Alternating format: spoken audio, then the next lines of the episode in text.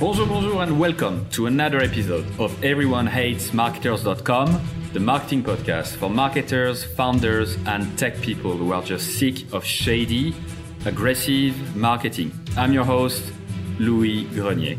In today's episode, you will learn how to distribute and promote your content because creating great content really isn't enough.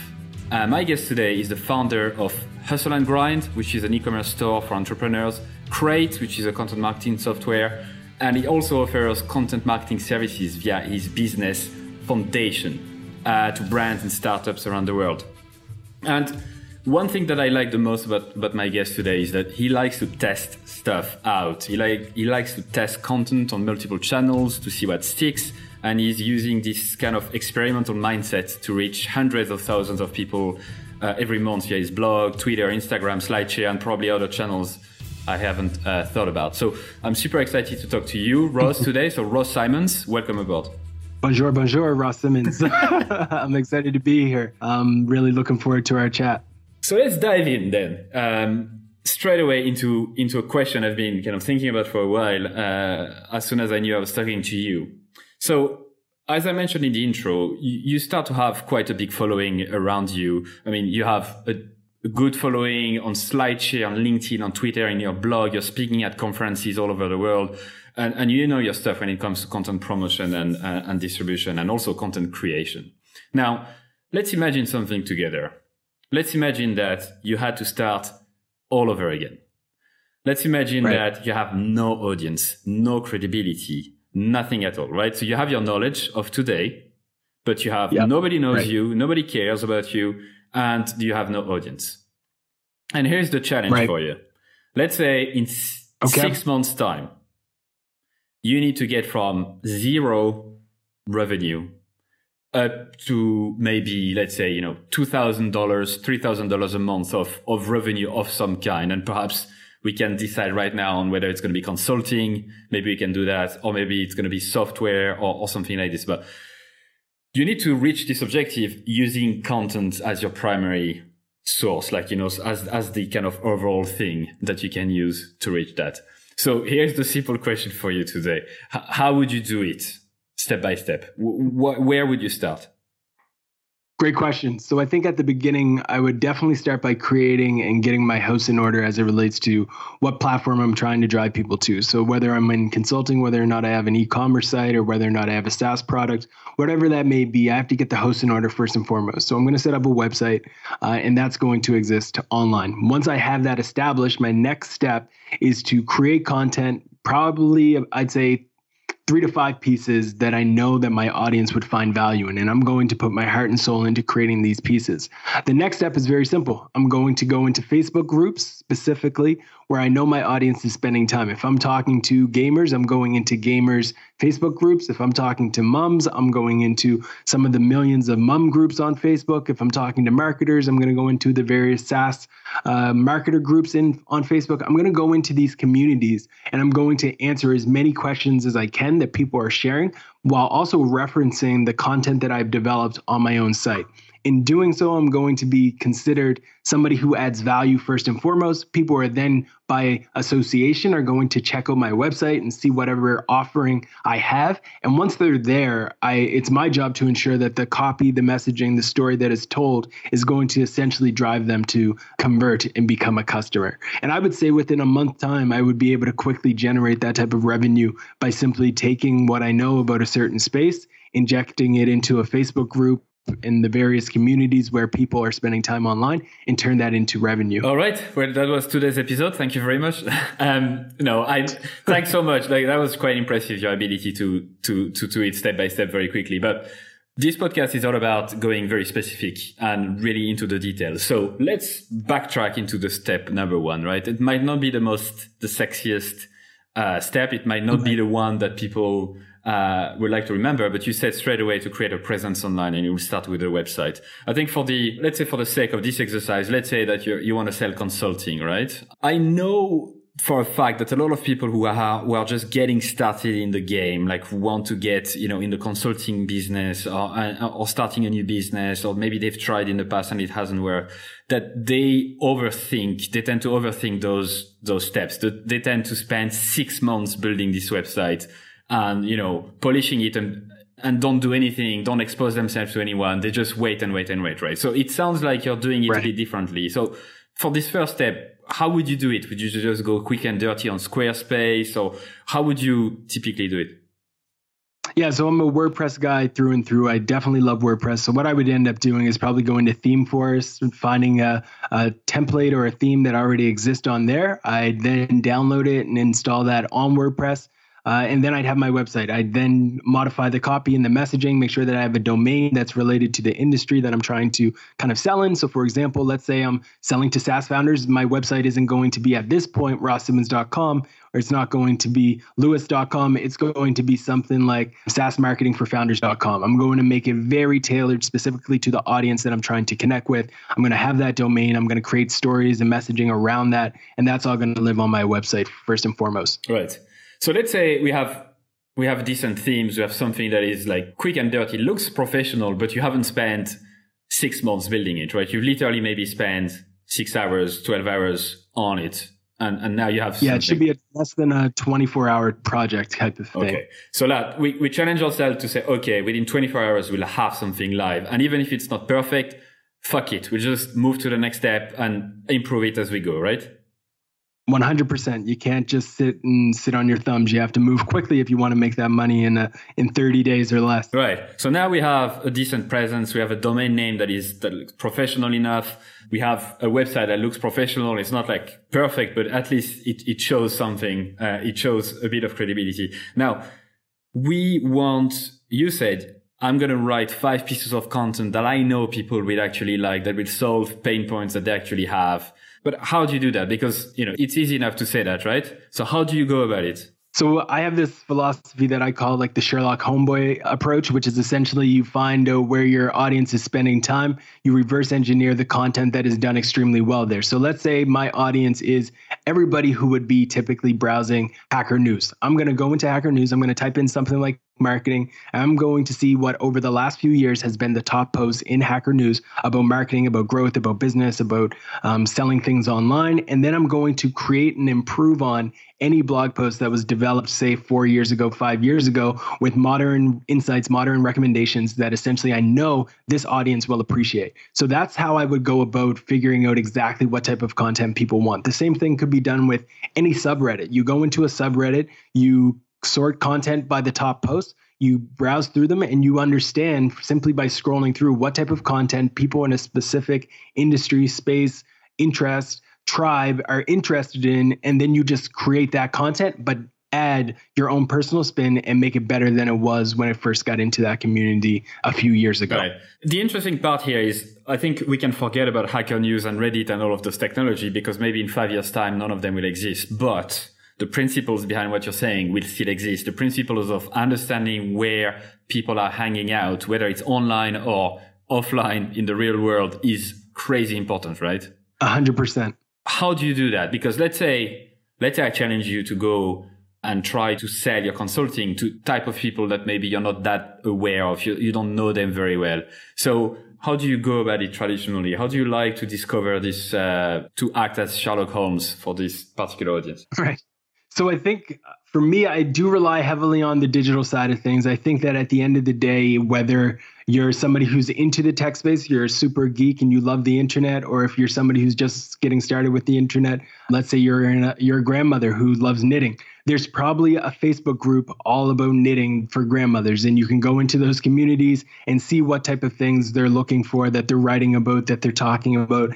And then you just create the content that they want. If you want to remove tech from the situation entirely, the approach is going to be a little bit more traditional, but I wouldn't go down the path of focus groups. More than anything, my approach would be simply going to a coffee shop, going to a mall, and talking to people about their problems and seeing who comes in looking to fit the stereotypes or the kind of the persona that I'm trying to kind of align with, and then just talking to people, having good old fashioned conversations and chatting with folks about kind of their their challenges, their struggles, what it is that they'd be interested in if we were to take technology out of the equation entirely. Right. And I, I, I didn't mean to remove technology entirely, but more about, you know, I think it's it's easy for us because both of us were in the same type of people. I would say I hang out on Reddit. I know right. you're very familiar with it as well. I know Hacker News. You know Hacker News. So it's easy enough, I think, right. to sell to marketers. It's easy enough to sell to people we know. But um, I was interested to, to know as well from your perspective, how would you get to know people that you don't? And you mentioned two things. So I think talking to people,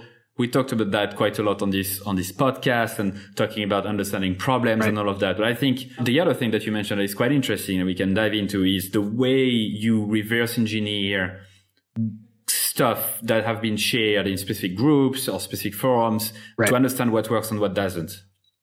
Yeah, and I think forums is still, without question in my mind, one of the most underrated channels because we've all got this kind of sexy appeal of the Reddits, of Facebook groups, and stuff like that. And forums have been around from the time I was like eight years old. And I remember my first forum was about um, Pokemon cards and things like that. and forums are still just as lively and relevant today. They're just underrated and not talked about as much by marketers. But I really do think, like, if you go to Google and you type in forums for mums, you're going to find thousands of pages right. of search results for forums that are dedicated to mums. Some are dedicated to urban mums, some are dedicated to connected mums, mums who love technology, some are related to older mums, younger mums. Like there's content on all of these different things, and these different communities are great areas where you can figure out exactly what type of content your audience wants to consume.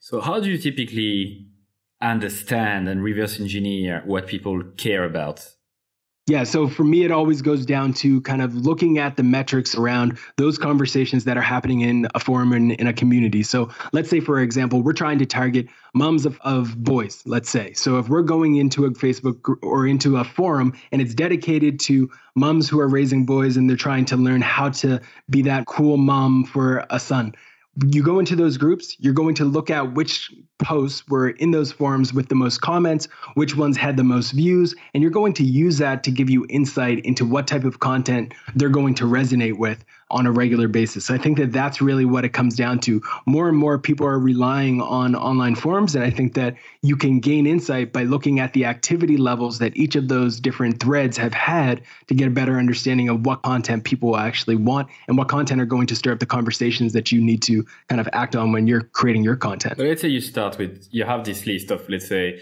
this forum for, for, for moms who have younger boys and that kind of stuff. So let's say you have identified the top five discussions going on there Right. What do you, in your head, like scanning through them, what goes through your mind? What type of things are you looking for? Because you probably are thinking straight away into, okay, those five discussions, I guess I can create content that is better than that, or I can shape it in different format or whatever. But what, what are the questions you like to ask yourself when you look at those? Yeah, so some of the things that I would be looking for is like, was there any surprises? If somebody commented and they say, wow, I didn't know that blank, then that's something that is an insight that you can leverage in the blog post that you're writing. If you are going through this forum and you're noticing that people are rallying around somebody who said that they were doing something a little bit differently, then that again is an interesting insight because maybe mums haven't taken this approach, but somebody has shared an insight with the community that you can then leverage and kind of talk about on your own website. Is there specifically someone who's put up a post in that thread where it became very controversial? If so, maybe you're going to write a blog post that says, giving you the final answer. Should you do this or should you do this? And that's going to be the asset that you create. And then that's the asset that you're then going to stir up and share into these different communities. So I really think that when you're going into these forums and you're going into these communities, it's all about figuring out is there any insights that were unexpected that you can capitalize on? Is there any conversations that really stirred up a little bit of a debate and a controversy within the forum? And also, I would say, is there any conversations that just got tons of support from the community, meaning they got a bunch of upvotes, they got a bunch of people just applauding the content that was written, saying, Thank you so much for writing this piece, or thank you so much for sharing your take on this, and then using that to guide the content that you would create for your website. All right. So is it is it unexpected? Is it creating surprises? Are people saying, Wow, I didn't know that? Uh, is it creating a lot of engagement? Are people actively commenting and liking and doing? Because I guess what you're looking at right now is like the behavior, which is kind of the only thing that matters at the end of the day because they are doing it and you can't really trick that. So you can see that people do stuff. And the third one, I'm going to forget controversy. So the controversy right. element, right? Is it stirring some debate? Are people arguing with them, uh, with each other? Is it a passionate, emotional subject? Exactly. Right? And I think that that's one of the the most underrated as well type of content topics and you have to be sensitive with it. But if I was tasked with kind of getting people looking at my website within a month, I would double down on ensuring that some of the content I was publishing would turn some heads and get me on the map a little bit because again, that might even generate some backlinks and give you the ability to rank long term with this new website that you've launched. Right. So now you know what works, what doesn't. Now you have a rough ideas of what type of things your audience are caring about, find controversial, or at least very passionate about. And then you mentioned, I'm going to write five, four, five, six pieces of content, right? Right. So I know it's a difficult question because it might depend on the audience and all of that, but you would start with written content or would you actually change the format depending on the audience? How, how would you go about it? Yeah, so I would definitely start with written content. Based off of my skill set, I think written content would do the best uh, at actually allowing me to kind of do what I do well. So written content would probably be where I'd start. And I would share that content into the Facebook groups that I was talking about earlier, where I would look at the various groups in these communities and I would go into them with this written content that I've developed and I'd share it within those groups. I would be first and foremost adding value um, by answering their questions. So if somebody has a pain, they have a, a struggle that they're talking about, I would respond to them and answer that question and then I would look to see if I have a blog post or an asset that I've created that I could also share in that Facebook group and drive them back to my website where the conversion can take place. At the end of the day, what I could you could also do is once you've gotten this bank of content written and developed, you can then repurpose that content and start to use it in more creative ways. So you can start to share that on Twitter in a different way. You can start to read your blog post for a video. You can start to create audio clips about the blog post that you've written. You can then take even that content and start to circulate it through a variety of different channels, which will give you the ability again to reach this target audience. At the end of the day, creating the content is kind of the starting point and the next step is really distributing it to the right people as much as as frequently as possible Right. Before we go into the, the promotion and distribution sides, which, which I think is the core topic of, of, of this episode, one thing I want to highlight from what you just said is like you naturally say, you know, I'm going to write the blog post because this, uh, this is where my, my strengths lie. And I, I guess this is the key of, of, of, this question. I don't expect everyone to start with writing content uh, when they are unknown and have no credibility in the audience. Maybe you're much better, for example, like me interviewing people and, and doing videos rather than writing long blog posts. Maybe you're right. good at something else, right? But focusing and doubling down on your strengths instead of trying to copy Ross because he's a good writer is probably good a good advice, right? Yeah, I 100% agree. I think that you have to double down on what you're good at and ignore the things that you're not good at. If you're not a great writer right now, but you are amazing at creating podcasts, then double down on creating podcasts. If you're amazing in front of a camera and you can come off as somebody who's great in front of a video camera, like do that. Start to create videos content and use that as your way of kind of connecting with your audience and providing them with the information that they need. I think that's the greatest thing about this era that we live in that you can create content that suits you. If you want audio, double down on that. If you want video, you can do that. If you want to do written content, you can do that as well. So I think that to your point, you have to do what uh, works best for you.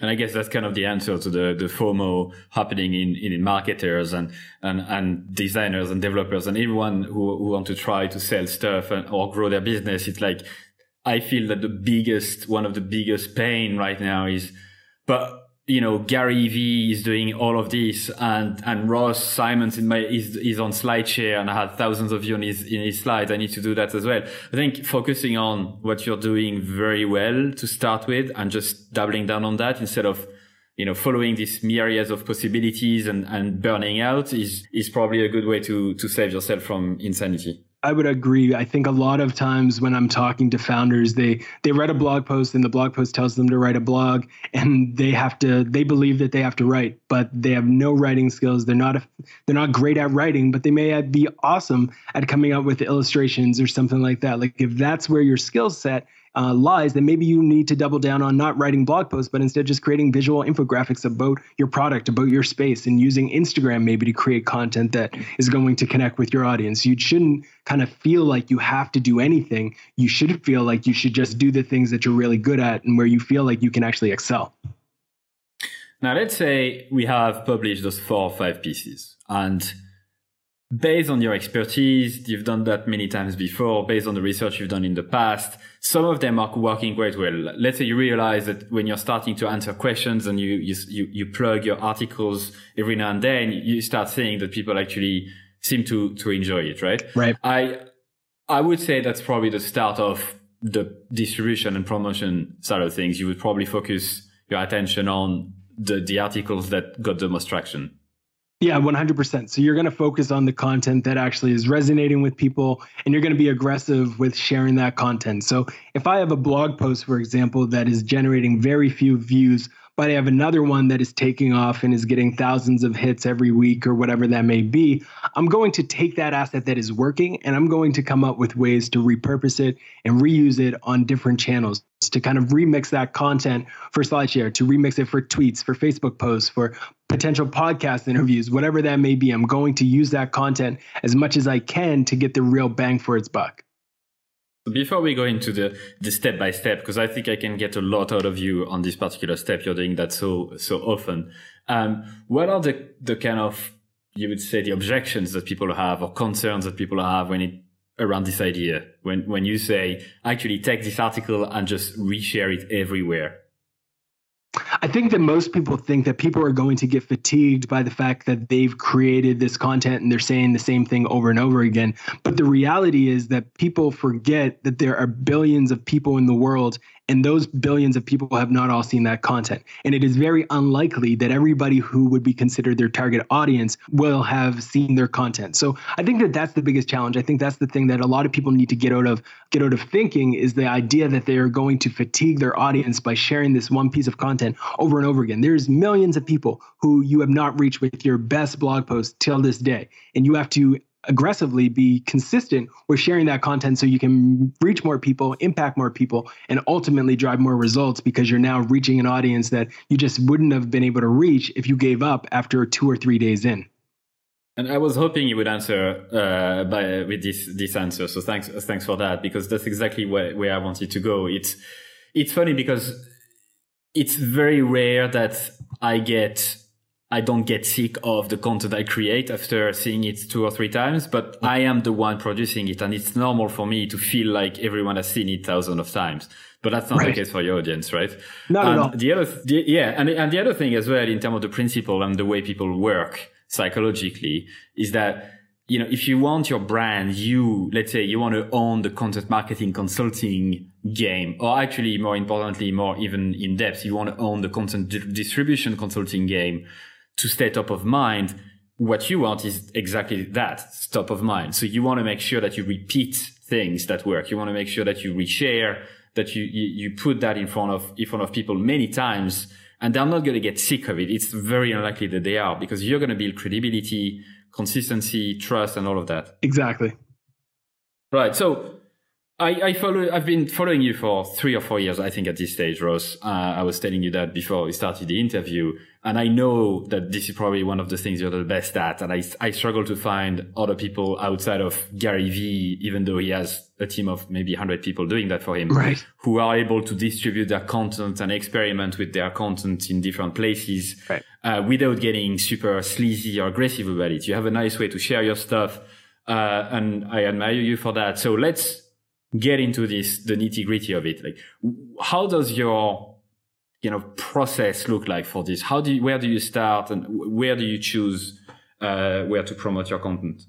It's a great question. So for me, it always starts by understanding who it is that I'm trying to reach. So for the most part, I'm trying to reach entrepreneurs. I'm trying to reach other marketers. I'm trying to reach um, people who are getting into marketing. I'm trying to connect with people who are essentially spending time in the communities that I also would spend a lot of time in what I essentially will do is I will look at where those people are spending time, and then I will start to spend time trying to figure out how I can create content and distribute that content effectively. A lot of people believe this idea that they'll write a post, they'll tweet it out, and then they'll get profits. In reality, what you actually have to do is you need to take the time to invest and understand where your audience is spending time and then spend the time in ensuring that your content is reaching them on those channels. As an example, if I go into a channel like Quora and I do a research and I do an, a quick search for a keyword like marketing, I'm going to find people who are asking questions about marketing. I'm then going to uncover the fact that somebody is asking a question about SlideShare, and I'm going to respond to them by giving them a valuable insight and a valuable recommendation around how they can use SlideShare.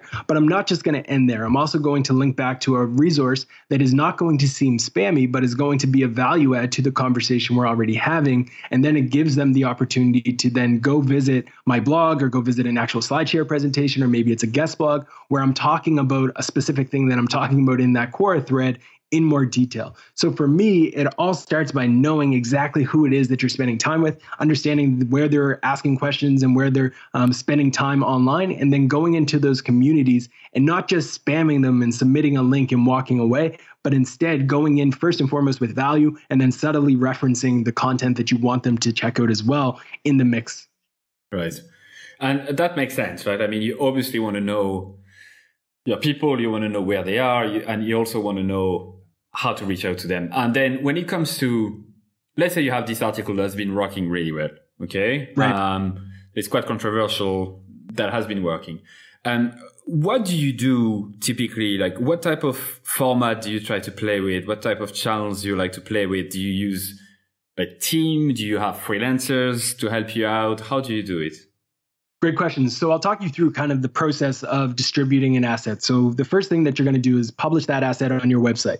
The next step, once you've gotten it published on your site, you're going to share that on your social media channels organically. So I'm going to push it out on Twitter. I'm going to push it out on LinkedIn. I'm going to push it out on Twitter. Um, I already mentioned Twitter on Facebook. I'm going to share it on all of my networks, Instagram stories, all of those different things. Now, what you need to keep in mind when you're doing this is that each channel is different and each channel is going to respond differently to the copy that you are promoting that asset with. On LinkedIn, I'm probably going to write a long form post that is going to drive people to this article because I know people on LinkedIn enjoy more long form content. So I'm going to write maybe 300, 400 words before I actually link and reference the article that I'm driving folks to. On Facebook, I'm going to keep it short and sweet. Twitter, I have 140 characters. Well, now it's up to 200 and some. So what I'm going to do there is keep it within that constraint. But I also know that on Twitter, people love emojis. So I might throw a few emojis in there uh, to increase the likelihood of that being shared. Now, at this point, I still haven't paid for any content distribution. I've simply shared it on channels that I own and that I manage. At this point, uh, the content is going out to my followers and they're going to engage whether I like it or not. What I do next is I go to a list of people who I believe would be interested in reading this piece, and I'm going to reach out to them with a DM on Twitter. I'm going to send them a message on Facebook.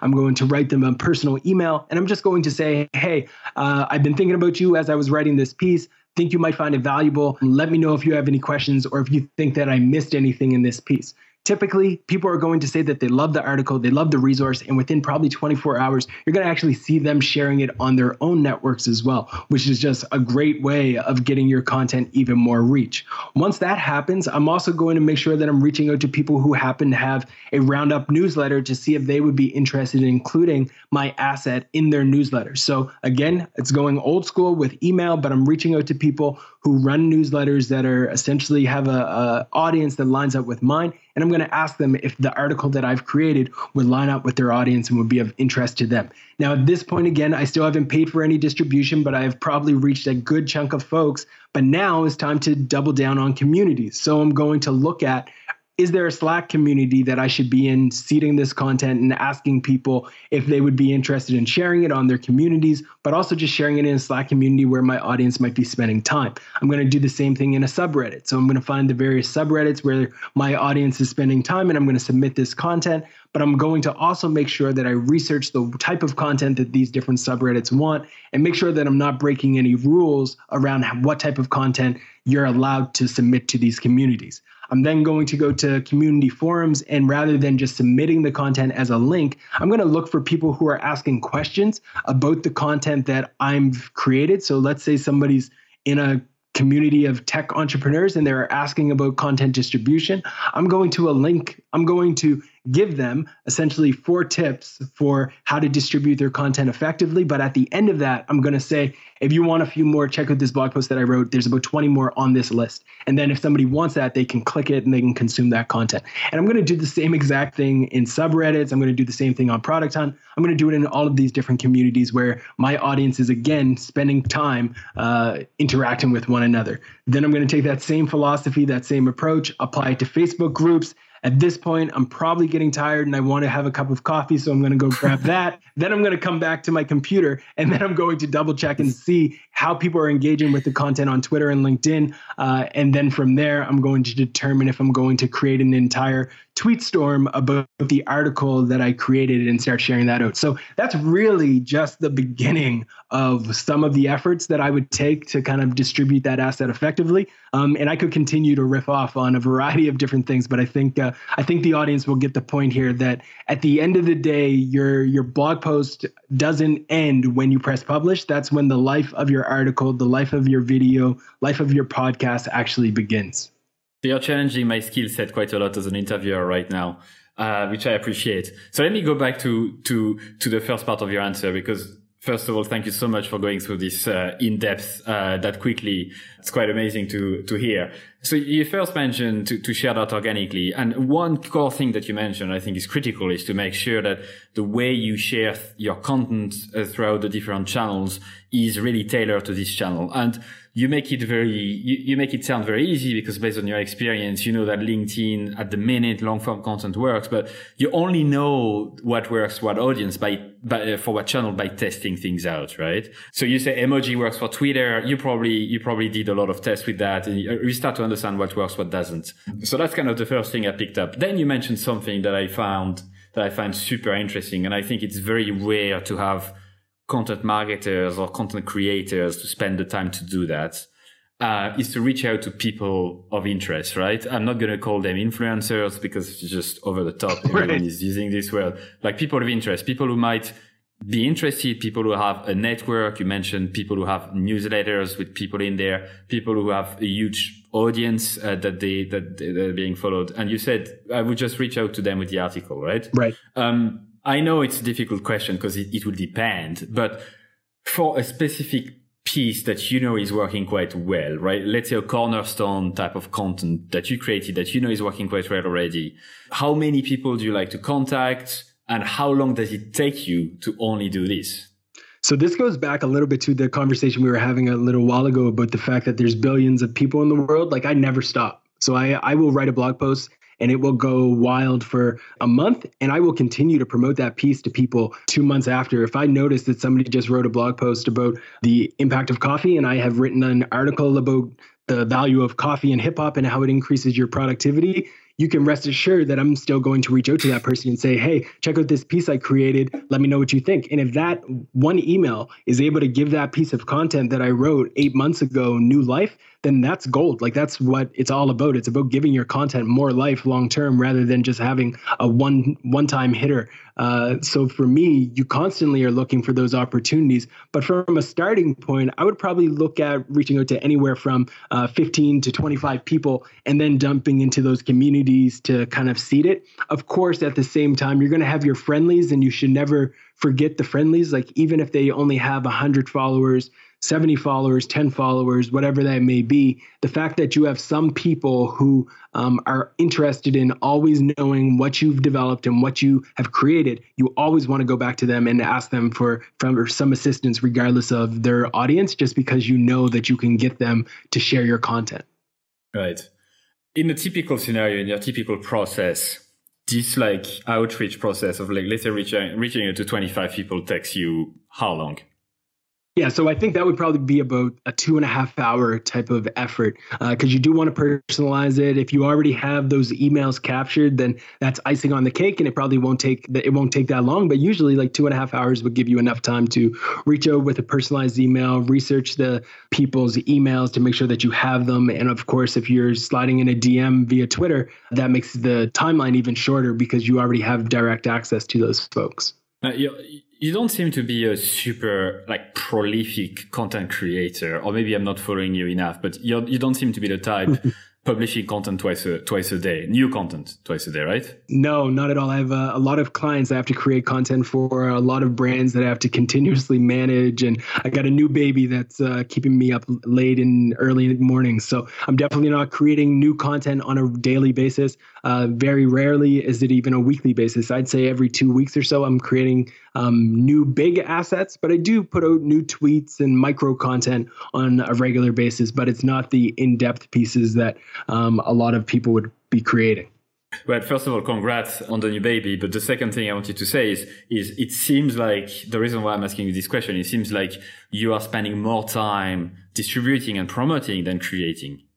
Yes, and that's completely true. So um, I think that one of the issues that a lot of people run into is the fact that they spend so much time creating that they don't actually have time to distribute their content. Um, I do think that there's value in creation. Don't get me wrong there. I think that at the end of the day, you have to create quality content. But if you have a few great pieces of content that are high quality and that will add value to your target audience, then you can repurpose and remix that content for a very, very long time. And people will continue to add that value and associate it with you. Right.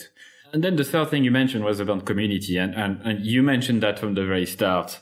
Uh, when I challenged you with this, with this uh, starting with no credibility and the audience, and you naturally went into the community side because it gives you the insight of what people give a shit about, and also right. gives you the opportunity to promote your stuff as long as you add value first and without being spammy, right?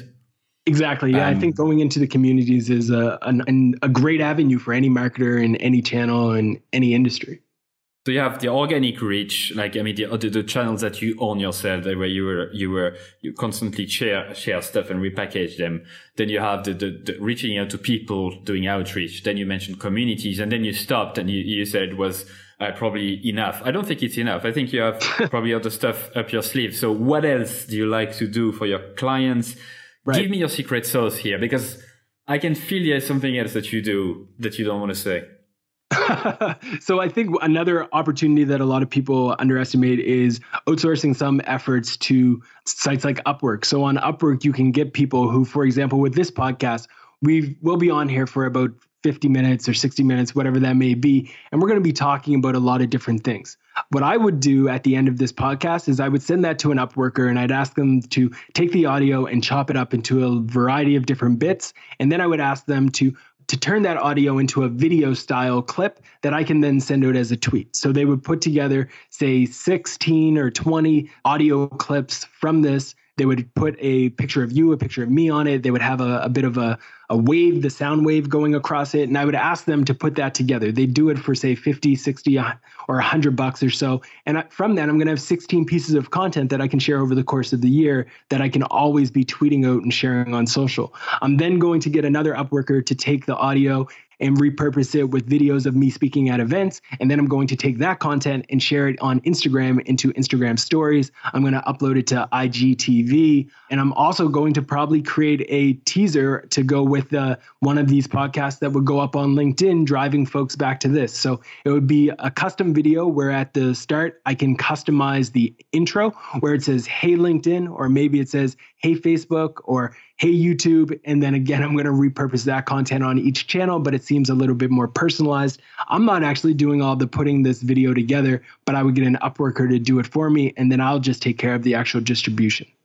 Yeah so that's why that's where i wanted to get to because you definitely have a scale and like as you said you have a personal life as well and you don't you're not uh, outreaching to people 24 7 you also have a team but more importantly i think you're relying on freelancers and outside uh, people to help you scale so that you it feels like you're everywhere exactly. without being everywhere Right, 100%. And also taking like the audio from this podcast and then turning it into a blog post. So I would share this with somebody on my team and I'd say, hey, I want you to find four or five key points that we talked about and turn this into a blog post. And then at the end of the blog post, it would reference the podcast, link back to it. Um, and that would be a new blog post for rosssimmonds.com, maybe Foundation's website, whatever that may be. So I think that there's constantly ways that you can redistribute that content and share it. You could also get some quotes taken from this. I'm sure that we've said some type of sound bites that could be used for Instagram assets that we could share on Instagram and then drive people back to the link in our bio. So for me, it never stops as it relates to the opportunities to create content out of content that you've already developed. Is there any other secret sauce you're not telling me right now? I think I've given you the vast majority of them. I think that with this, anybody who's looking to distribute their content effectively should be able to do so and find uh, find some amazing results. So one actual, I do have one other secret tip that I would ha- share with folks. When it comes to channels like Twitter, you can actually get folks to kind of just send them the tweet where you shared that article that you've developed and then it makes it easy for them to just click retweet so that's something that i would also look at from a, a, promotion standpoint is rad- make it easy for people to help you. So when you are reaching out, just send someone the tweet, say, "Hey, would you mind retweeting this?" or "Check this out." And of course, you're going to do this with people you have a relationship with. You're not going to reach out to Gary Vee and ask him to retweet something if you've never met the dude, but you're going to reach out to people who you actually have a relationship with and ask them to share that content on their accounts as well.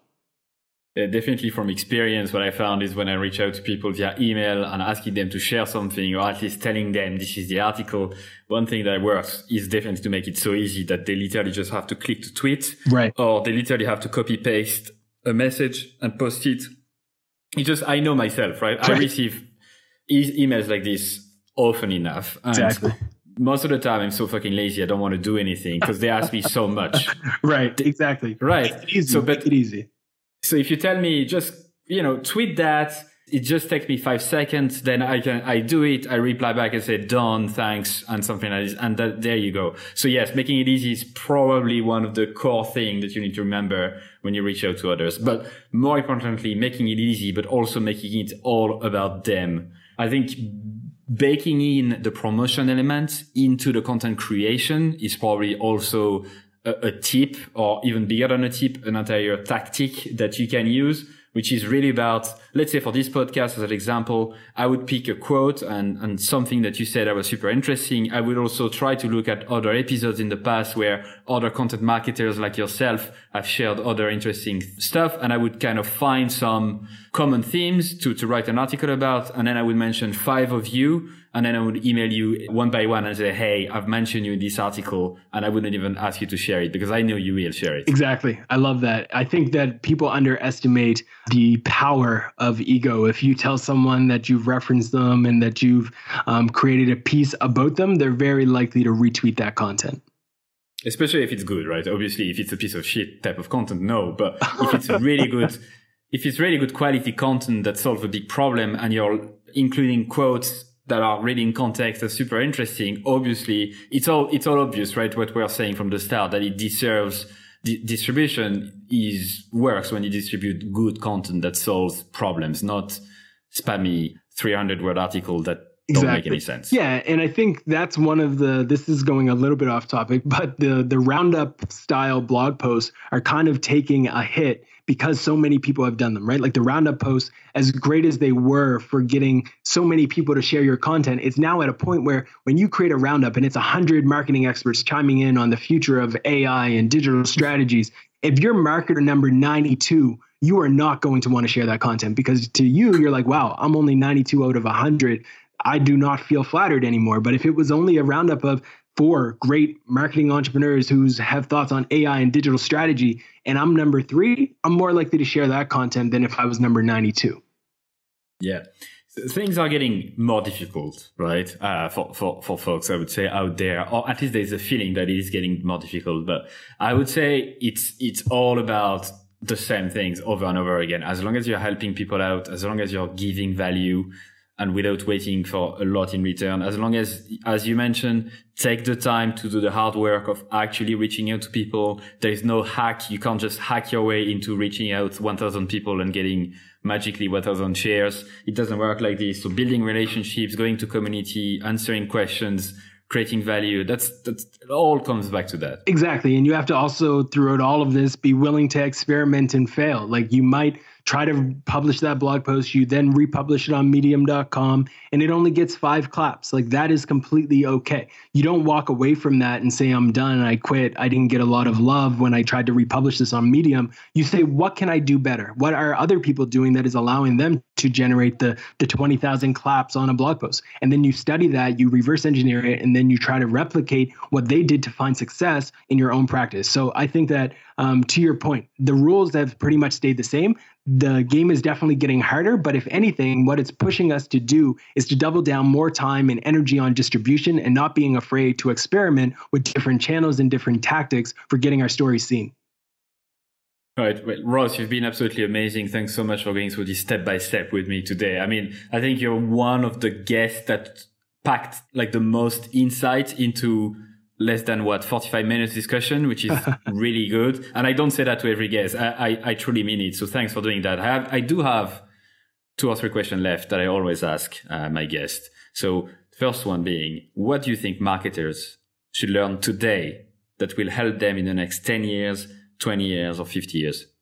Oh, great question. So I think for me, this is a bit of a, a, more MBA style answer, but I think that for marketers that are going to come up and be successful, I think that soft skills are still very valuable and they're oftentimes overlooked. A lot of people will say, oh, it's so important to double down on learning how to write Swift. It's important to learn how to write, do HTML and to write React. Like you have to learn all these different languages and spreadsheets and all that stuff. But I think that at the end of the day, as automation becomes more important, as technology starts to kind of continue to evolve and AI starts to influence even us as marketers, I think that managing people, EQ, being able to make decisions, uh, not necessarily feel beat up when you're wrong, uh, resilience, negotiation, like complex problem solving. I think that all of those soft skills are very rare and they are going to be extremely valuable in the years to come.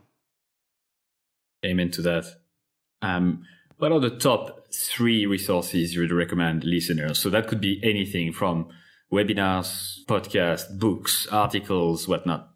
Yeah, so there's a few places that I would definitely recommend. I think that marketers should always spend time with other marketers, and I'm a big fan of communities that are dedicated to marketers. So we lost RIP inbound.org a few years back, but there's still growthhackers.com out there. So I would recommend people to spend some time there. I know Rand has started SparkToro, which is a great resource for people to consume content. And I also agree that indie hackers and channels like that, while they're not tailored towards marketers, they're great places where marketers can spend time uh, and consume content. When it comes to kind of fine tuning your craft, I think that the Moz blog is still one of the best assets out there, but I also think that there's this great little website called YouTube where marketers can gain a ton of information and valuable insights on how they can leverage and achieve success. I think that a lot of people forget the fact that there's no problem at the end of the day that any marketer, that any human can go through that somebody else hasn't gone through in the past. And you just have to find people who have gone through it, who have written about it, who have talked about it, and then consume that content.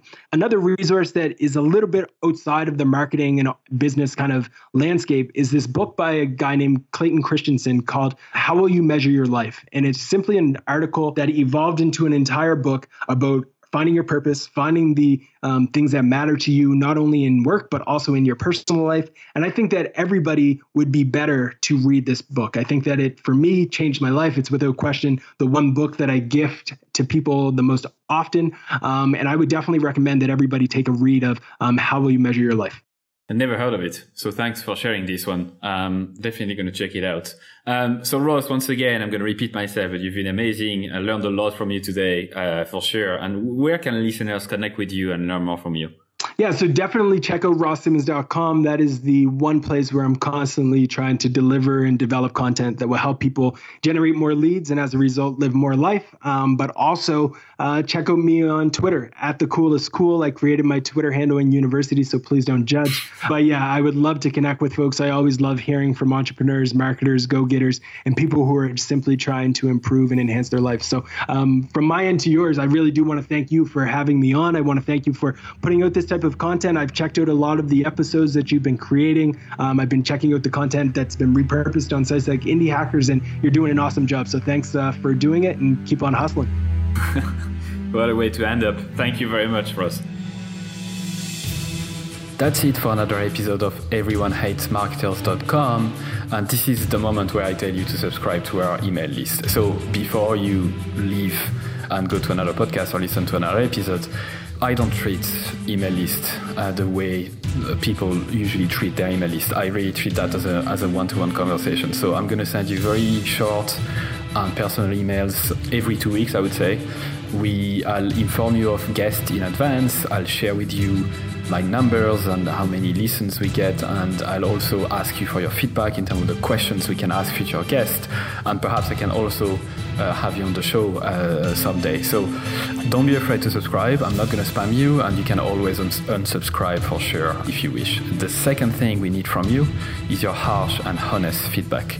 We know that this show is not perfect yet, and we always uh, can improve. So you can send us your email at feedback at everyonehatesmarketers.com. Good or bad, please feel free to send me an email. And the last thing I'd like uh, from you is that if you did like the episode, please share it to your friends, your colleagues, or whoever might like it. And also, please review it on iTunes or another service that you might use to listen to your podcast. Because if you leave us a five star review, it means that more people will be likely to listen and we can spread the word quicker. So, thank you so much once again, and au revoir.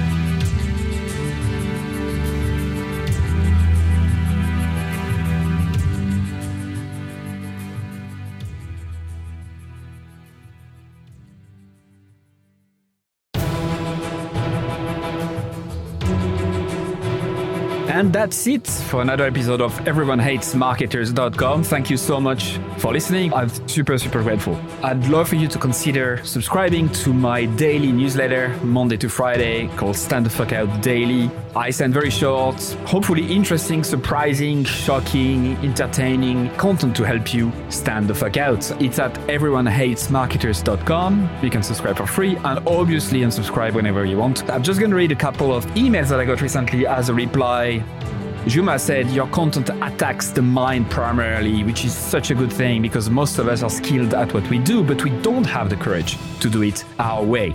Mark, who just subscribed a couple uh, days before, said, This is my first issue of your newsletter. Love it. Glad I subscribed.